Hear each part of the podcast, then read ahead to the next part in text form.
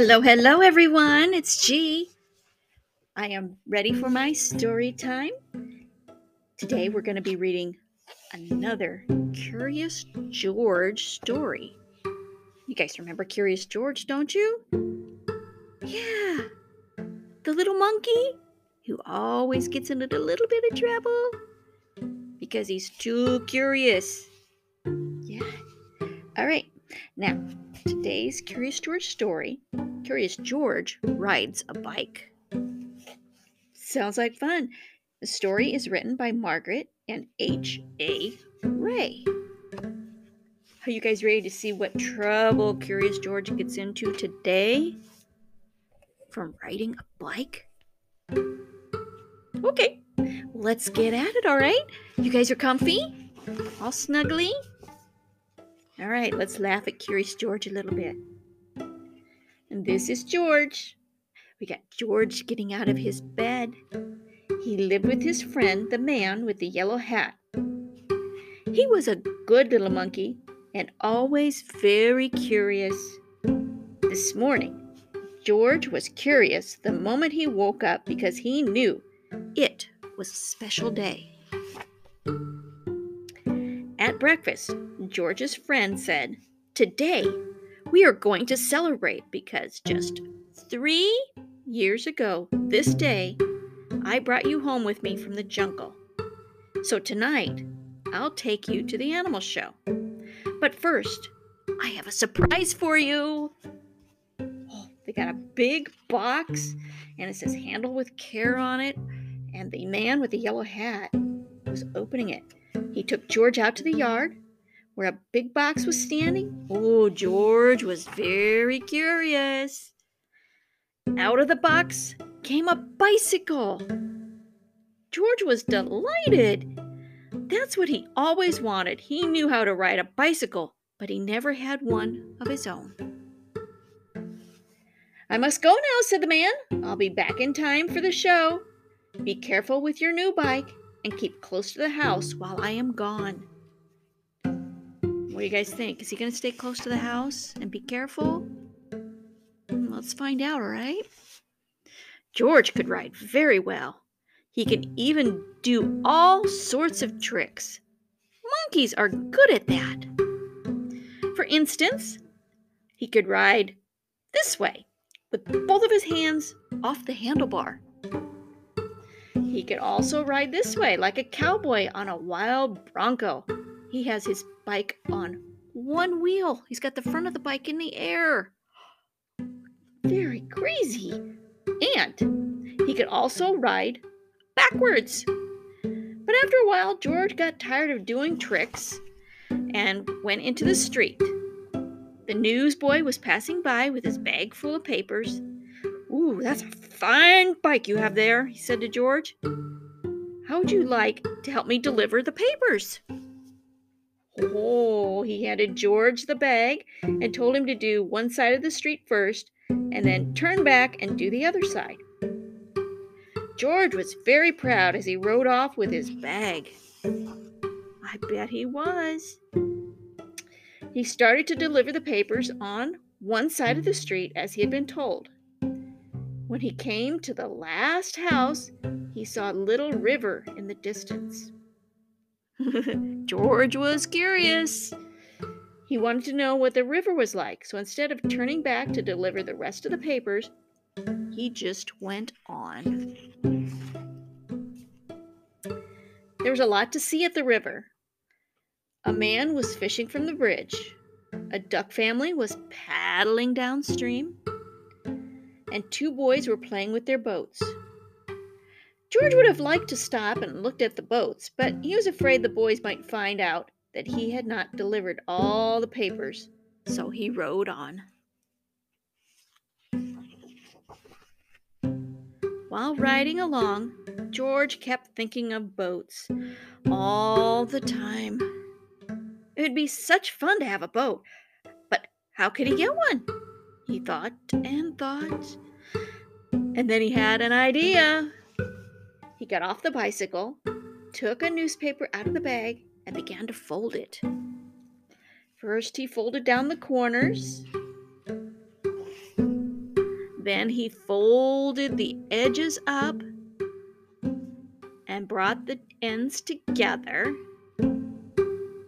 flattened it sideways. Oh my goodness, there's a lot of folding going on here. And then he turned up one corner and then he turned up another corner and he brought the ends together and flattened it and gently pulled the ends open. Oh, he made a boat out of a newspaper. That's pretty cool. Now the moment had come to launch the boat. Would it float? What do you guys think? Think it's gonna float? It did! George was ex- decided to make some more boats. Finally, he had used all the newspapers and had so many boats that he could not count them. He had a whole fleet of boats. Watching his fleet sailing down the river, George felt like an admiral. But watching his fleet, he had forgot to watch where he was going. Oh no, oh no, oh no, he's on his bike. Suddenly, there was a terrible jolt, and the bike hit a rock, and George flew off the seat, head first. Oh no, George, oh George. Luckily, George wasn't hurt, but the front wheel of the bike was all out of shape, and the tire was blown out. Uh oh, brand new bike. George tried to ride the bicycle, but of course it wouldn't go. So he started carrying it, but it soon got too heavy. George did not know what to do. His new bike was spoiled, the newspapers were gone. He wished he had listened to his friend and kept close to the house. Now he just stood there and cried. Aw, poor George. Poor George. He's crying. Suddenly, his face brightened. Why, he had forgotten that he could ride on one wheel. He tried it, and it worked. He had hardly started out again when he saw something. He had never seen this before. Rolling towards him came an enormous tractor with huge trailers behind it. Looking out of the trailers were all sorts of animals. To George, it looked like a zoo on wheels. The tractor stopped, and two men jumped up. Well, well, said one of the men, a little monkey who can ride a bike bronco fashion. We can use you in our animal show tonight. I am the director of the show, and this is Bob. We can straighten your wheel and fix that flat tire in no time, and then we'll take you to the place where the show is going to be. So the three of them got into the cab and drove off.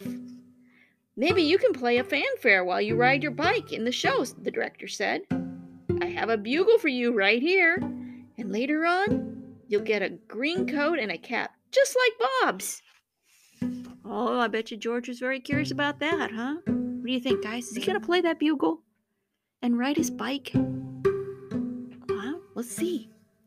On the showgrounds, everybody was busy getting things ready for the show. I must do some work now, said the director. Meanwhile, you may have a look around and get acquainted with all the animals. But you must not feed them, especially the ostrich because he will eat anything and might get very sick afterwards. Oh no, of course George was curious. Would the ostrich really eat anything? He wouldn't need a bugle, or would he? George went a cl- little closer to the cage, and before he knew it, the ostrich had snatched the bugle and tried to swallow it.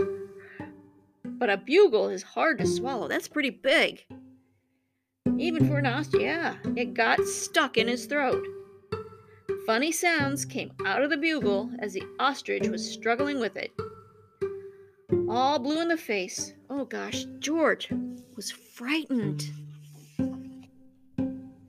Fortunately, the men heard the noise. They came rushing to the cage and got the bugle out of the ostrich's throat just in time. Oh my goodness.